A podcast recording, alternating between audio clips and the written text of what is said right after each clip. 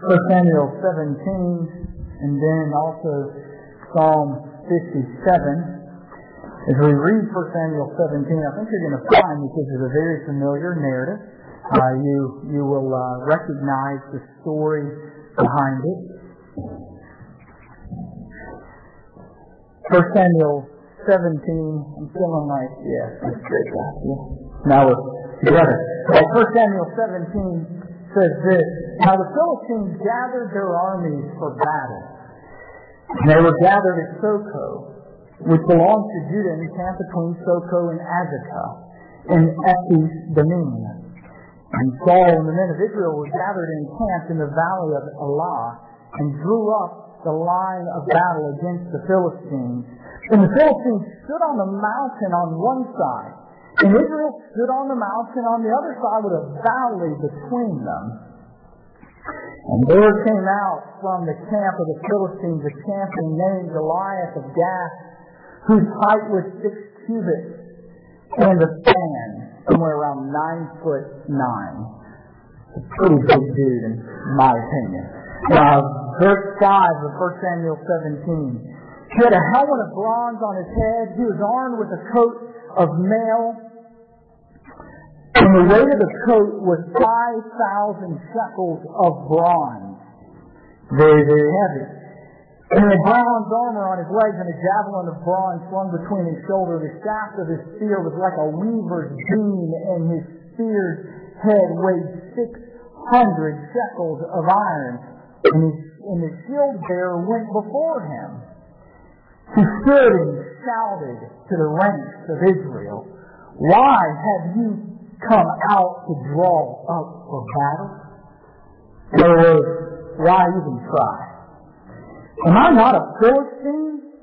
And are you not servants of Saul?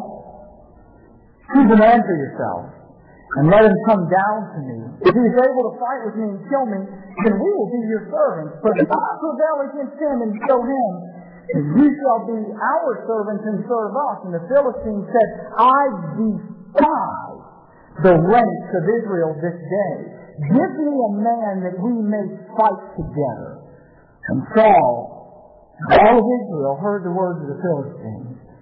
They were dismayed and greatly afraid.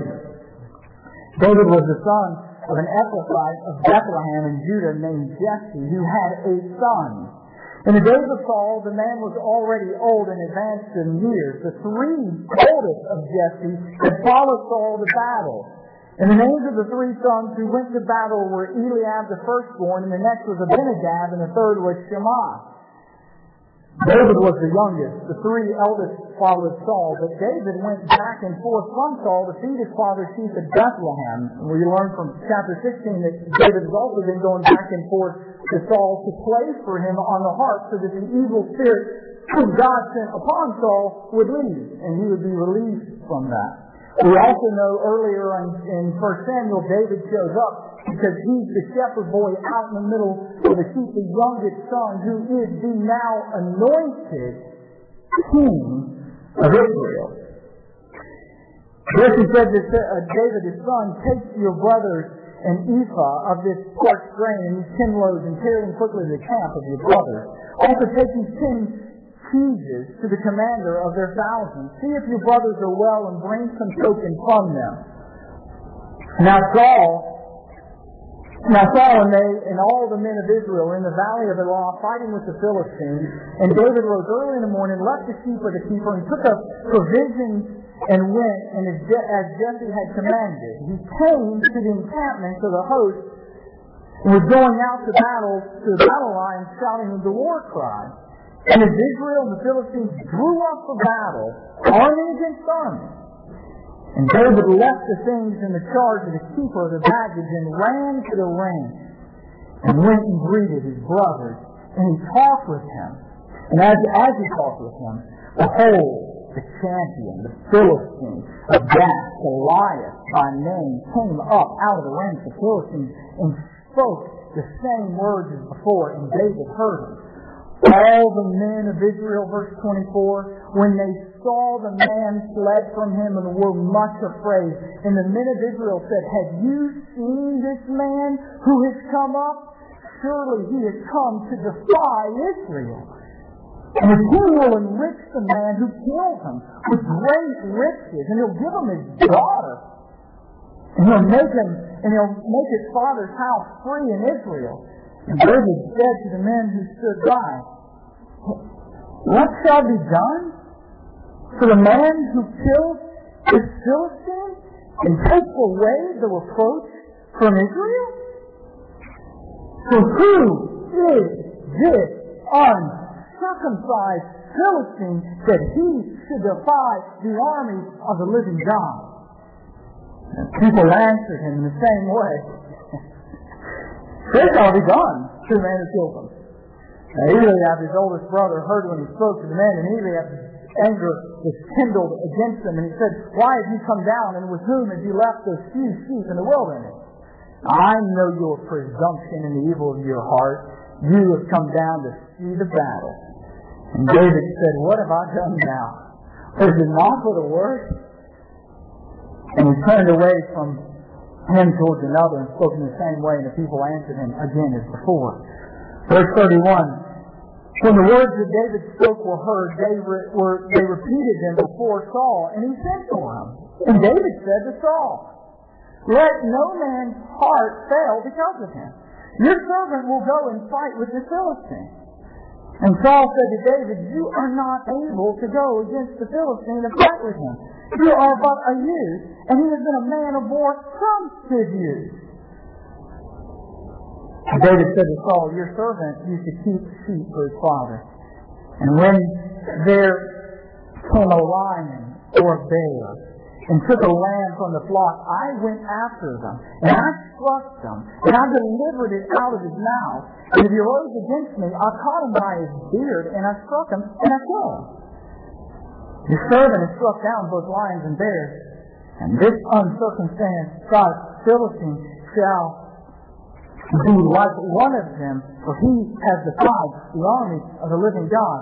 And David said, The Lord who delivered me from the paw of the lion, from the paw of the bear, will deliver me from the hand of this Philistine. Saul said to David, Go, and the Lord be with you. Saul clothed David with his armor. He put a helmet of bronze on his head. He clothed him with a coat of mail. And David wrapped his sword over his armor and tried in vain to go, for he had not tested them. And David said to Saul, I cannot go with thee. I've not tested them. So David took them off. So he took his staff in his hand and he chose five smooth stones from the brook and put them in his shepherd's pouch. His sling was in his hand and he approached the Philistine. And the Philistine moved forward and came near to David with his shield there in front of him. And the Philistine looked and saw David, he disdained him because he was a youth, ruddy and handsome in appearance.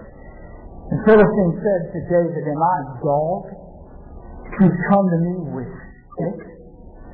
Philistine cursed David by his God.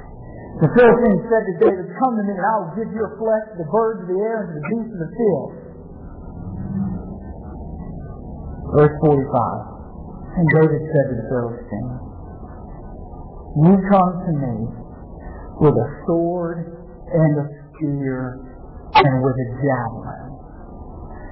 But I come to you in the name of the Lord of hosts, the God of the army of Israel, whom you have defied. This day the Lord will deliver you into my hand, and I will strike you down and cut off your head. And I will give the dead bodies of the host of Philistines this day to the birds of the air and to the wild beasts of the earth, that all the earth may know that there is a God in Israel. And all this assembly may know that the Lord saves not with the sword or with the spear. For the battle is the Lord's, and He will give you into our hands. In verse 48, when the Philistine arose and came and drew near to meet David, David ran quickly for the battle line to meet the Philistine. David put his hand in his bag and he took out a stone and he slung it and struck the Philistine on the forehead. The stone sank deep in his forehead and he fell on his face to the ground. Psalm 57. Turn there.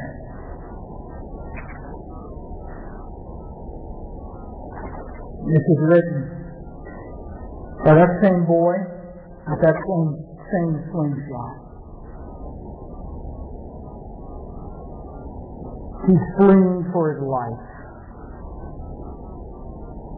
from the one whom all the reward was promised. Be merciful to me, O God. Be merciful to me, for in you does my soul take refuge, and in the shadow of your wings do I hide until the storm of destruction passes by. I will cry out to the God Most High, to the God who will fulfill His purpose for me. And He will send from heaven and save me. He will put to shame those who trample me. Say, Lord. He will send out His steadfast love and His faithfulness. Verse 5, Be exalted, O God, above the heavens, and let your glory fill the earth. And he repeats it in verse 11. Be exalted, O God, above the heavens. Let your glory cover all the earth. Pray. God, I'm jealous that you show up this morning and make your name great among us. This text blows me away. The life of David blows me away. To be quite honest, I find him a freak of nature. And yet everything in me says, I want to be like him. So Father, bring us to your text. Don't just bring us to the narrative, oh God, that we would leave in despair. But take us to the inside, to the heart of it, to the gut of it. Let us see why David was so different. And Lord, would your name move into our hearts and would it change us?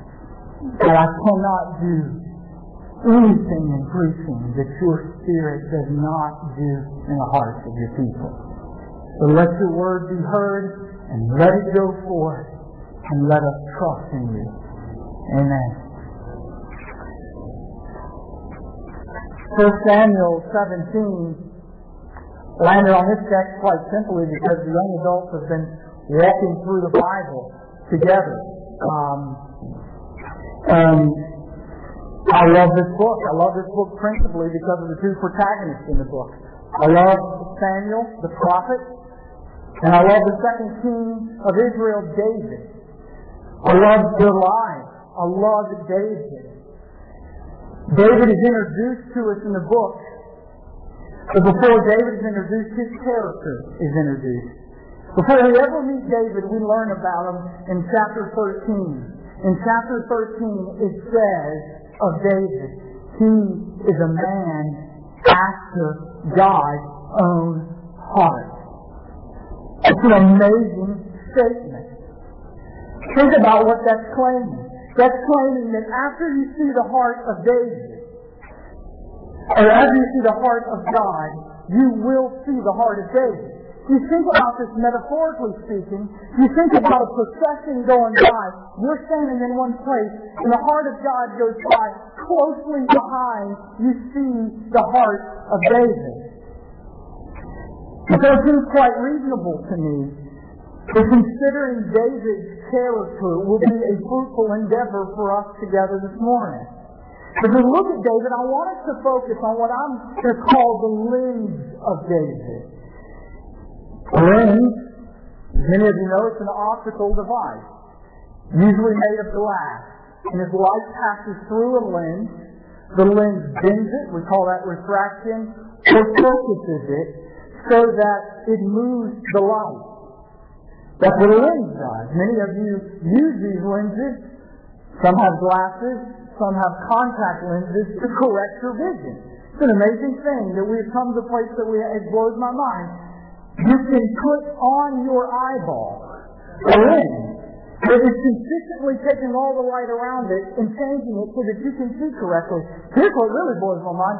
You can make them, you can make them so much that you can throw them away.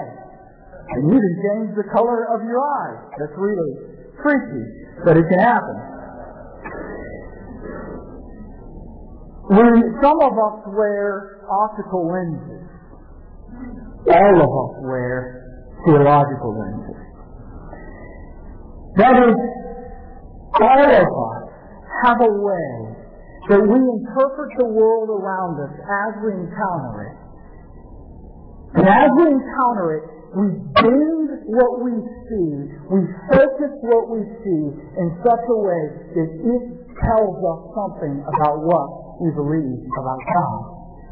Now make sure you understand my claim. I am not claiming that some people have a theological lens and some do not. That is not my claim. My claim is that every person has a theological lens. So you say, well, Tim, what about the atheist? I mean, he or she does not believe there's a God. How can they have a theological lens? I submit to you, they do have a theological lens. As they look at the world around them, they interpret the things that they encounter in such a way as to say all these things can be answered as if there is no God, as if God is fully uninvolved. But they still have a theological lens. Still believe something about God. As Bible believing Christians, it seems that we must be concerned that our lens is a godly lens. A person possessing a godly lens encounters the world around them in such a way that all their truths and values and beliefs are directed in such a way that they align with Scripture and they make the right claims about God. That's important. So we all have a godly lens. But I want to argue it is very important that our young adults have a godly lens. I'll give you three reasons why I think this is the case. This is by no means an exhaustive list.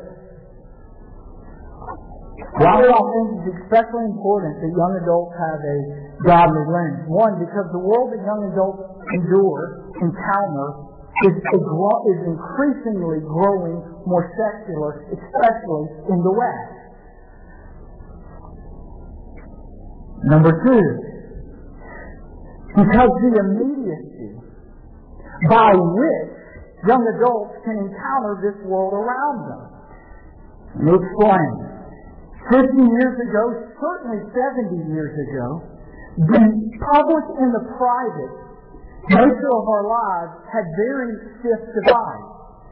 That is, private is what happened in my home, public is what happened outside of my home. They're, they very rarely cross. Enter in the time of television, and now what was public could now be engaged in inside of my home, that which is private. But that was a one-way street. The public only said something to me, right? To the 21st century, enter now, enter the internet, enter a smartphone young adults can engage the world around them. They can engage the public in even the most private place. And they don't, it's not just a one-way street. They're not just hearing from the public. They can make what is private now what? Public. It must have a godly lens. And because especially here in the South, Doctrine, given our long history of Christianity, doctrine has now been assumed instead of often being explicitly taught or argued for. I tell you, any of those three factors is good enough reason by itself. When you think of all of them together and you realize what's facing a young adult, I hope you will agree with me. We must pray for, hope for, work for, fight for godly lens. If you look at David, you see a godly lens. You see a way of looking at the world that is explicitly godly. In particular, if God failed to exist, David's entire way of looking at the world is fatally flawed. I'll go further. If it is true that God does exist, but He doesn't exist in the way that the Scriptures reveal Him, David's entire way of looking at the world is still fatally flawed. And so this morning I want us to look at David's lens. I want us to look at a godly lens, and I want us to see it from 1 Samuel 17. We're almost going to hear this in surround sound. 1 Samuel 17 is going to stand like the front speakers for us. It's where most of the volume is going to come from, most of the details. And yet Psalm 57, I hope, will work as the rear speakers, bringing in a fullness of sound, a fullness of the argument. So now let me start with where I hope to finish. Let me give you three characteristics of a godly lens. Three characteristics of a godly lens that I believe come right out of this passage be exposited straight from the text. First, a characteristic of a godly lens is a deep trust in God. A deep trust in God. Second, a deep devotion to the glory of God. Thirdly, a deep love to the people of God. Now, as you look at these three characteristics, I do not want you to think of these as like pieces of a car. If you go car shopping, they tell you all the pieces. You could have a sunroof, you could have air conditioning, but you can choose which one of those you want. So that if you could walk out without the sunroof and get the air conditioning, by the way, I would probably go with that choice if I were you. I mean, I would go for the air conditioner. Maybe you're more into the from beaming down, but not me. That is, if you had to make a choice. These are not like that. These are what we call essential attributes. To give you an example, a square has essential attributes. And you, you learn these, you know these. It has four sides. Equilateral, all the sides are the same length, right? It's made up of all right angles. If you take any one of those characteristics away, it stops being a square. So if, for example, you say, let's give it three sides, is it still a square? No, it's now what? Triangle. That's good. That's good. Um, that's great. And glad we got that one. Um, it, it no longer has equilateral sides, and it stops being a square, it becomes something perhaps like a rectangle. And the same goes for the angles. The same is with these characteristics of a godly lens. You cannot take one of them away and still have a godly lens. It will be no longer a godly lens. It will be flawed. And so in 1 Samuel chapter 17, let's start together in verse 24. Verse 24 says, And all the men of Israel, when they saw the man, fled from him and were much afraid. The men of Israel, and they're talking about the giants. So David's run up there, and, and we're getting the story now in verse 25. The men of Israel said, Have you seen this man who has come up? Who has come to defy Israel? And the king will enrich the man. He kills him with great riches and will give him his daughter and make his father's house free in Israel. And David said to the man who stood by him, What shall be done for this man who killed this Philistine and takes away the reproach of Israel?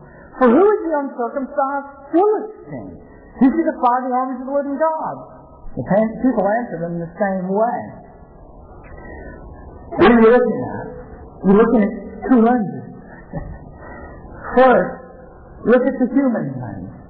That's what everyone else there is looking through. The men of Israel observe the situation and they come away with a very rational response. That is, they see a huge dude and they are crazy scared. That makes good sense. Anybody who's rational would think that way. So they do have some hope, and they're offering what their hope is. They're not utterly dismayed that they all just go kill themselves. They have some hope. Their hope is in the king's reward. And there's good reason to hope there. It explains what is going to be given to the king. You're going to get his daughter for a wife, you're going to get some mad loot, and you're going to live tax-free for the rest of your life. That makes sense. I can tell mad loot didn't connect. Some of you are wondering what that is. It's a lot of money. So you're going to get a lot of money. People are thinking, is that like a angry bird or something like that? No. Mad is not an angry bird. Um, some of you might also be saying these days tax-free pretty much equals mad. Um, so that sure feels that way, right? But think about it. It's not a small reward. It's not like he's saying, I'm going to make sure we bake you a really nice pie. Or we're going to send you on a very uh, nice Galilean adventure. I mean, nothing like that. You can get my daughter as a wife, take a pic, and going to give you a ton of money, and your entire family will be tax free. It's not just taxes. They no longer will have to do the work of the king. Mothers can go home, they don't have to fight in the army. Remember the beginning of the story, it's not a small detail, it tells us what about Jesse. He's getting way up there in age. You can see why the brothers' hope was surely there's some idiot out there who will take this on. Surely there's somebody crazy enough who will give a stab at this given that reward.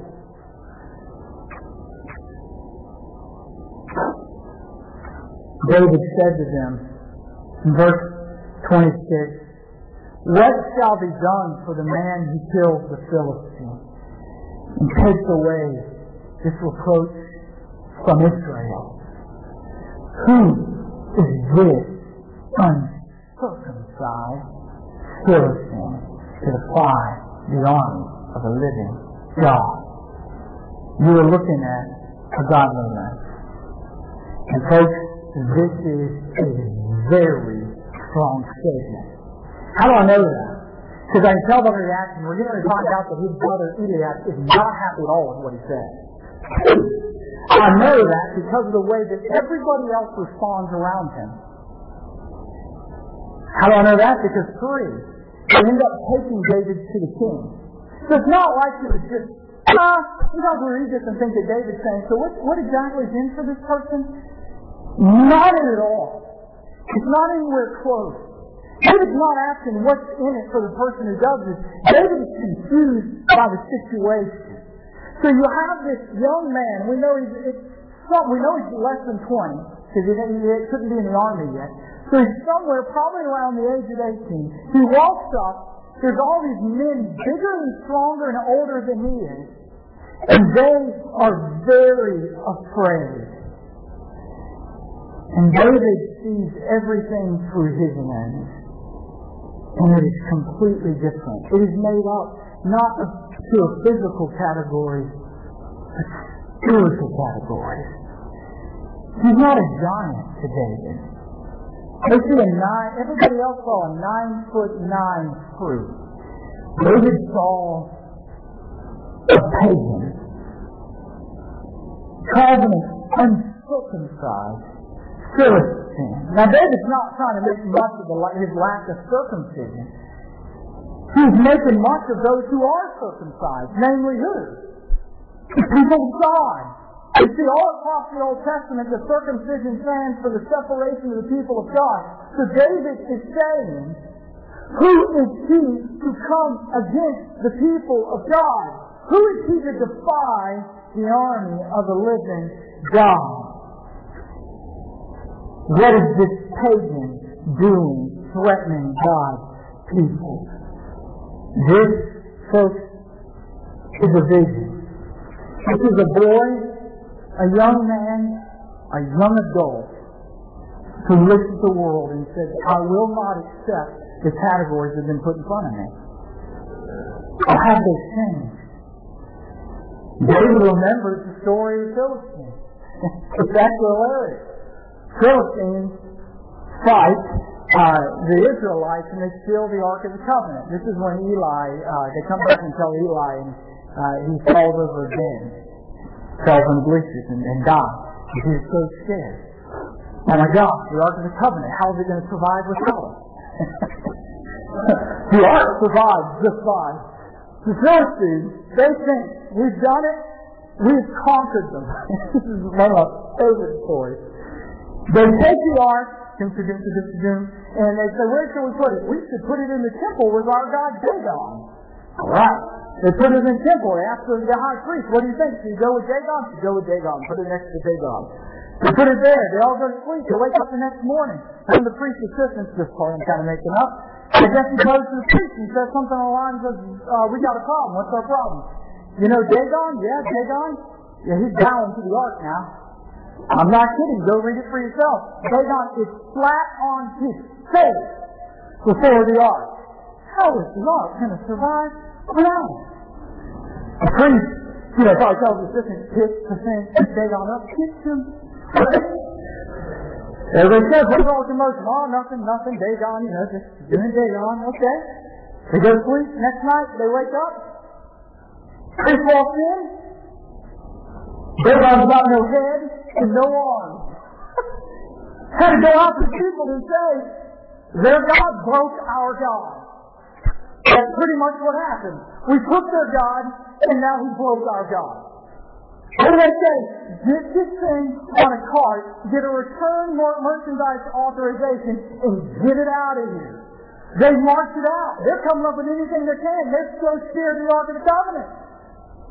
the people around them are like, oh, I love this. We should give them some gifts with that. They don't want to steal it. Now they're shipping it back for free, but they're sending gifts with it. And I, and I love what they come up with. We'll give them five golden tumors. Everybody wants one of those. And we'll give them five golden rats. Put it on the ark, boys. Ship it back. David knows that. David says when he sees that Philistine, we broke their God. I don't care how big this fool is, we will take him down. Our God is the living God. I love how David says that over and over, if to look at the soldiers and say, Has he died? First Samuel 17, 28 through 30. Eliab, his eldest brother, heard when he spoke to the men, and Eliab's anger burned against David, and he said, Why have you come down? To whom have you left those few sheep? I know the presumption and the evil of your heart, for you've come down to see the battle. And David said, What have I done now? It's just a word. We don't have enough time to spend on that, but let me suffice it to say, a godly man will be misunderstood. The only way to put it. It will be misunderstood. Eliab's brother was watching one of the most amazing things happen when he saw David react to this situation and looked at him and said, Yeah, you're not genuine. Verse 31, when the words that David spoke were heard, they repeated them before Saul and he sent for him. So now you got David and Saul together. David said to Saul, Let not man's heart fail because of him. Your father will go and fight with the Philistines. I love this. You got this boy David walking in the big tall Saul, the king of Israel, and he's saying, calm down. He's just a Philistine. I often think the other men saw a huge giant. David, I'm convinced, saw nothing bigger than Papa Smurf. And Saul said to David, You are not able to go against this Philistine to fight with him, for you're but a youth, and he has been a man of war from his youth. What's Saul doing? Operating with a human lens. And he's dead right with everything brought about. Your youth. He's been fighting since his youth. He missed one important thing. He didn't say you. He said what? Just a youth. There's a huge difference. Because David never sees himself as just a youth. He sees a mighty God. He says, I am whatever he wants me to be. David loves this. Oh, we're getting ready to get to the heart of the chapter right here. David said to Saul, Your servant used to keep sheep for his father. This is hilarious on the face of it. This is hilarious. And there came a lion or a bear and a lamb from the flock, and he took the lamb from the flock, I'd go after him, I'd strike him, I'd deliver him out of his mouth. He rose up against me, I caught him by his beard, and I struck him and I killed him. But first, you think he's grounding everything with a resume. You think at first he's putting down why Saul should have confidence in him. But it really doesn't make much sense. He's basically saying, no problem, I can be a soldier, I used to be a shepherd. Keep reading. Your servant, this by the way, this is the key. If you're going to highlight or underline or circle star anything in your Bible, these verses are the key to the entire chapter. Your servant has struck down both lions and bears, and this uncircumcised Philistine shall be like one of them. Wow. Because he defied the armies of the living God. Why? Because he defied the army of the living God. I love this. Hear this. Hear this. David said, The Lord who delivered me from the paw of the lion, from the paw of the bear, will deliver me from the hand of this Philistine. And there's a certain sense when you can look at this story and think, this was a boy who got caught up in hype.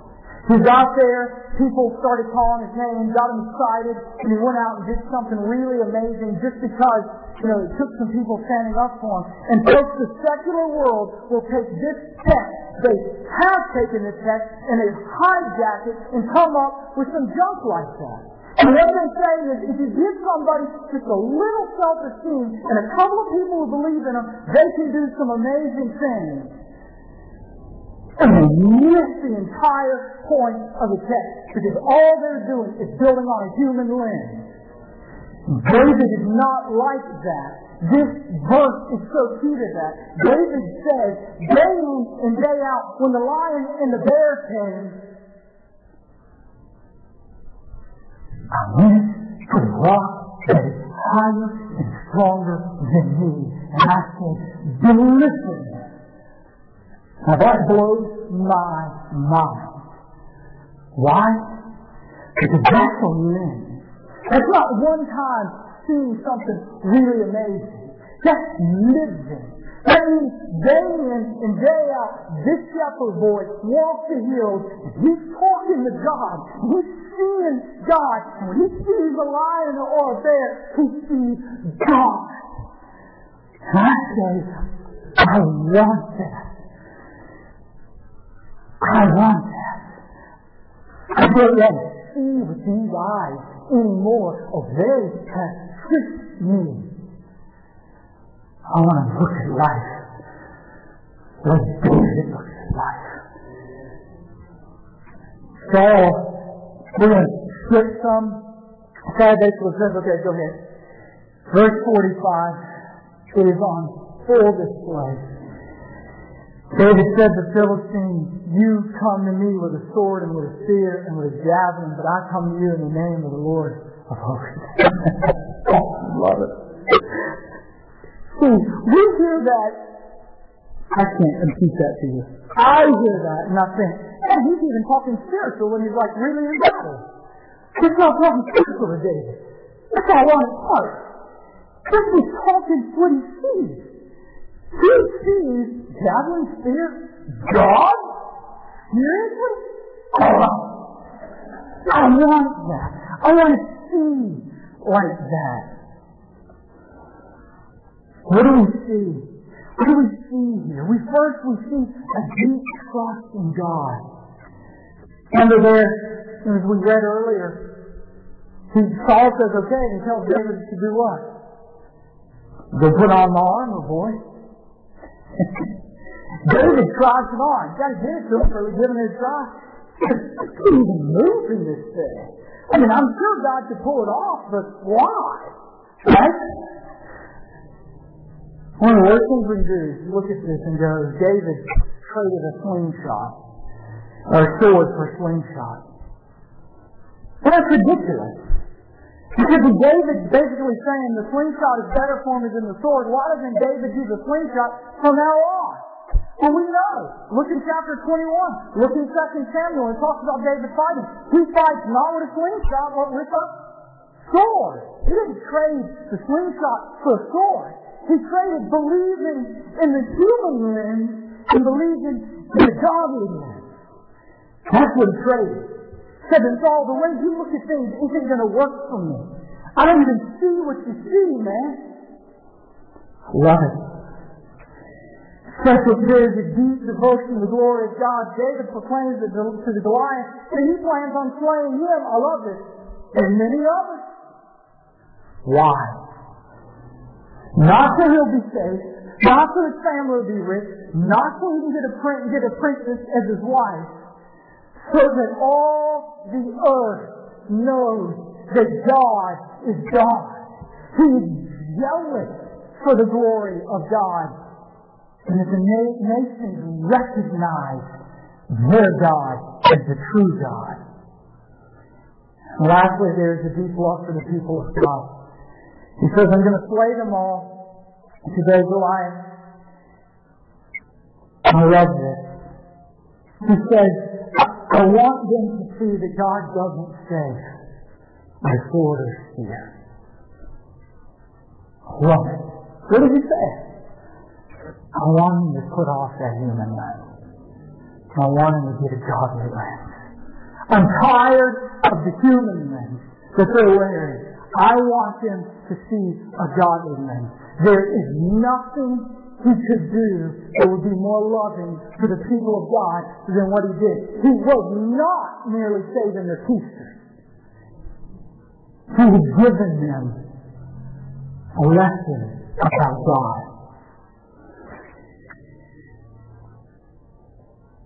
Well, one of the things I'm concerned about, highly concerned, is that this be misunderstood. Me tell you what the godly lens is not. The godly lens is not merely a moral lens. The godly lens is not explicitly about keeping moral rules. It's not simply about keeping your nose clean. Don't hear me wrong. By no measure do I mean that there are no moral implications to the Christian life. I would never assert that. There certainly are. But it is not only about morality. Oh, how jealous I am that young people understand this. To be quite honest with you, I'm frankly exhausted with hearing young Christians treat the Christian faith as if it's no more than not having premarital sex, not partying, and not getting arrested. Certainly those are implications, but there's so much more. And if you think that is what it is, then I'm afraid you misunderstand it. To try to give an example of this, I'm now a, a father, a very new father, seven months into fathering. Let me tell you, my big picture reaction at this point, I absolutely love it. Glad I, I never knew it would be this awesome. I love it. So if you walked up to me and said, I hear you got a seven month old. Guess that means a lot of dirty diapers. Guess that means you haven't been to a lot of movies lately. Probably ain't got, you're not getting a lot of sleep. Your schedule's probably not nearly as free as it used to be. I did everything to calm myself down and to say, yeah, you're right. Because I would understand immediately you don't get it. Those are implications. So let me hold my son. And he'll go away in a split second. I'm only seven months into this. You guys are into a lot longer, like, oh, fool, you got no idea. That's fine. It's fair. When I hear young people tell me about only the moral implications, I realize they never held the hand of Jesus. And I'm tired of the moral implications by themselves. I want them to hold the Savior's hand. Try another example for you. I love examples. They help me. Say got two people who have the same vision problem. One of them lenses, glasses. The other one tags along with them. And go into a place, and the person who now has the glasses starts describing to the one who does not have the glasses what it looks like. Oh man, over here, it's, you can see in the back they've got this, this word up there. They got a sign up there? Yeah, they got a sign up there. You ought to read it. It says, do not enter. I've been going in there for five years now. And you can imagine though, they, they begin to describe to them all the things around them. The most reasonable thing that the person without the glasses could walk back into that room, somebody not know they have a vision problem, and perfectly describe the room. So much that the people in the room think this person can see just fine. He can see everything we can see. A person to a room he hasn't been to has been fully described and lost, right? He now cannot see nearly as well. He's describing things that just aren't there. It's the same way when somebody tries to live out the moral implications of the faith only by looking at how other people live it out and hearing what they tell them to do. But when you start having to look into places where nobody has ever seen but you, you're lost. Why does that matter? Hear me. Because the place that needs the most work It's the most messed up that you will go is your sinful heart. And if you don't have a godly lens on, you're only borrowing somebody else's. You will never make any effort in towards holiness. Sure, you might get some of the do's and the don'ts right, but you will not have a life-changing heart adjustment you will not deeply trust God, and you will not have a deep devotion to the glory of God, and you will not deeply love the people of God. Now for a second, would you picture what that would look like if we were a church? People with a godly lens? Just stop for a second and imagine if, if we were a church with a godly lens, that is, we were deeply devoted to God's glory. So as we look at the community around us and we see those who are spiritually dark and cold, we desire to see God's glory shine in there, not just for those people's sake, but for the name of Jesus. What if we were a church that loved the glory of God so much that we prayed for, took up money for, went to the unreached people, the places where the gospel was unheard is now, they're now raising up a banner for Christ. What if we were people who deeply love the people of God? We come with various backgrounds and various ages and various ethnicities and have no reason in the world God to love each other, but love each other we do. It's my prayer for this church. And let me tell you, it's my prayer for the young people of the church. I want our church to be known in the surrounding areas. Not for being the hip, cool church that young people go. But I want it to be said, there are some young people there that are serious about God. I'd love for people to say over and over, they're serious. They're doing some crazy things. Jonathan Edwards, at the age of 20, sat down and wrote 70 resolutions. At some point, you've got to read these. You can Google them. That's the beauty of the internet. History. Tell me if this is a guy with a godly Probably the best American thinker ever. Lived to date. He broke. Probably one of the most godly Americans to walk on this soil. At the age of 20, he said, he, he wrote these down that every week he went through these prayerfully with the Lord for the rest of his life. Resolve. To take every opportunity when I am in the best and happiest frame of mind to cast and venture my soul on the Lord Jesus Christ, to trust and confide in Him, and give myself wholly to Him, that from this I may have assurance of my safety, knowing that I can confide in my Redeemer. That's a man who deeply trusts God. Resolved never to do anything, whether in soul or body, but what tends to the glory of God, so as I can avoid doing. That's a man, a young man, deeply devoted to the glory of God, resolved never to say anything at all against anybody, when it's perfectly agreeable, to the highest degree of Christian honor. Love to my mankind, it must be seasoned with humility and display a sense of my own faults and my own failings. The man who deeply loves the people of God. So, as we come to a close, I would imagine if you're listening, there's a sense of despair. There's a sense of him you. It's that other world. I can't be there. It might have worked for Daisy, but it's not working for me. And I know that you might be there because as I have prepared this sermon, I've been there. Quite often this week. I've been with the Lord. Right there.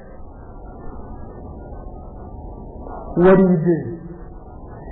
That's the beauty of this story.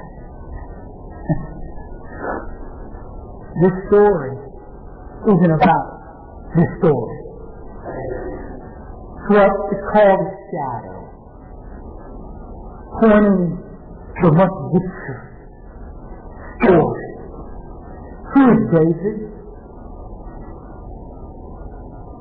David is the one through whom the Messiah is promised. When the genealogy accounts are given in the gospel, it is pointed out that Jesus is born through the root of Jesse. So when you see David, you see Jesus. And folks follow.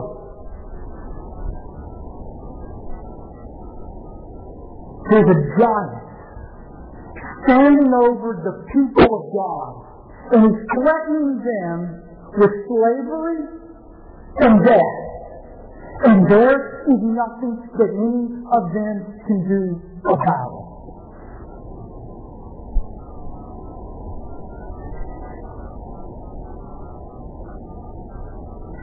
Over every one of you. Over me. There's a giant called sin. I'm part of building the giant. I'm responsible for the giant. And I can't do anything to stop him. And he threatens you and threatens me with slavery and death.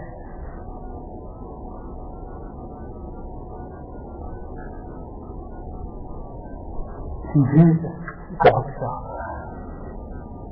Not with a slingshot, and not with five stones, with three nails and a cross. And he says, I'll drink the Father's wrath. And he slays the giant the giant is a giant no more. And he stands over the giant on the day of resurrection, flexing his might, boasting about his accomplishment, saying, O death, where is your sting? This isn't about David and Goliath. Oh, to leave it there is to leave it with no hope. This is about Jesus. Jesus doesn't just slay the giant, but he gives us a limb. What he's doing, if you'll follow, if he's crafting in your heart, I pray a godly limb. Now, can you think of that, now think again of the words of Psalm 57. Hear them offer the full tell. Have mercy on me, O God, for in you do I take refuge, for in the shadow of your wings does my soul take refuge until these storms pass by. I cry out to the God most high. And he will send from heaven and he will save me. He will put to shame those who trample on me. Say, lost. He will send out his steadfast love and his faithfulness. And the people of God say, be exalted. O God, above the heavens. And let your glory cover all the earth. Be exalted, O God, above the heavens. Let your glory cover the earth. Pray.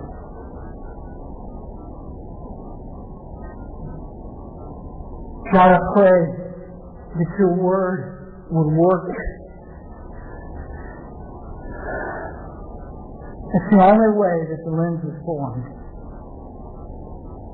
Formed by the, the power of your word to get in to our life, to mess it up and put it back together as only you can. Lord, I pray today for the young folks who will attend this church. I pray, God, that you will change their vision. When it looks so weird to a watching world, give them courage like David had. And let them serve you and let them love you. We ask all these things to you, our Father, through the name of Jesus, our Savior. Amen.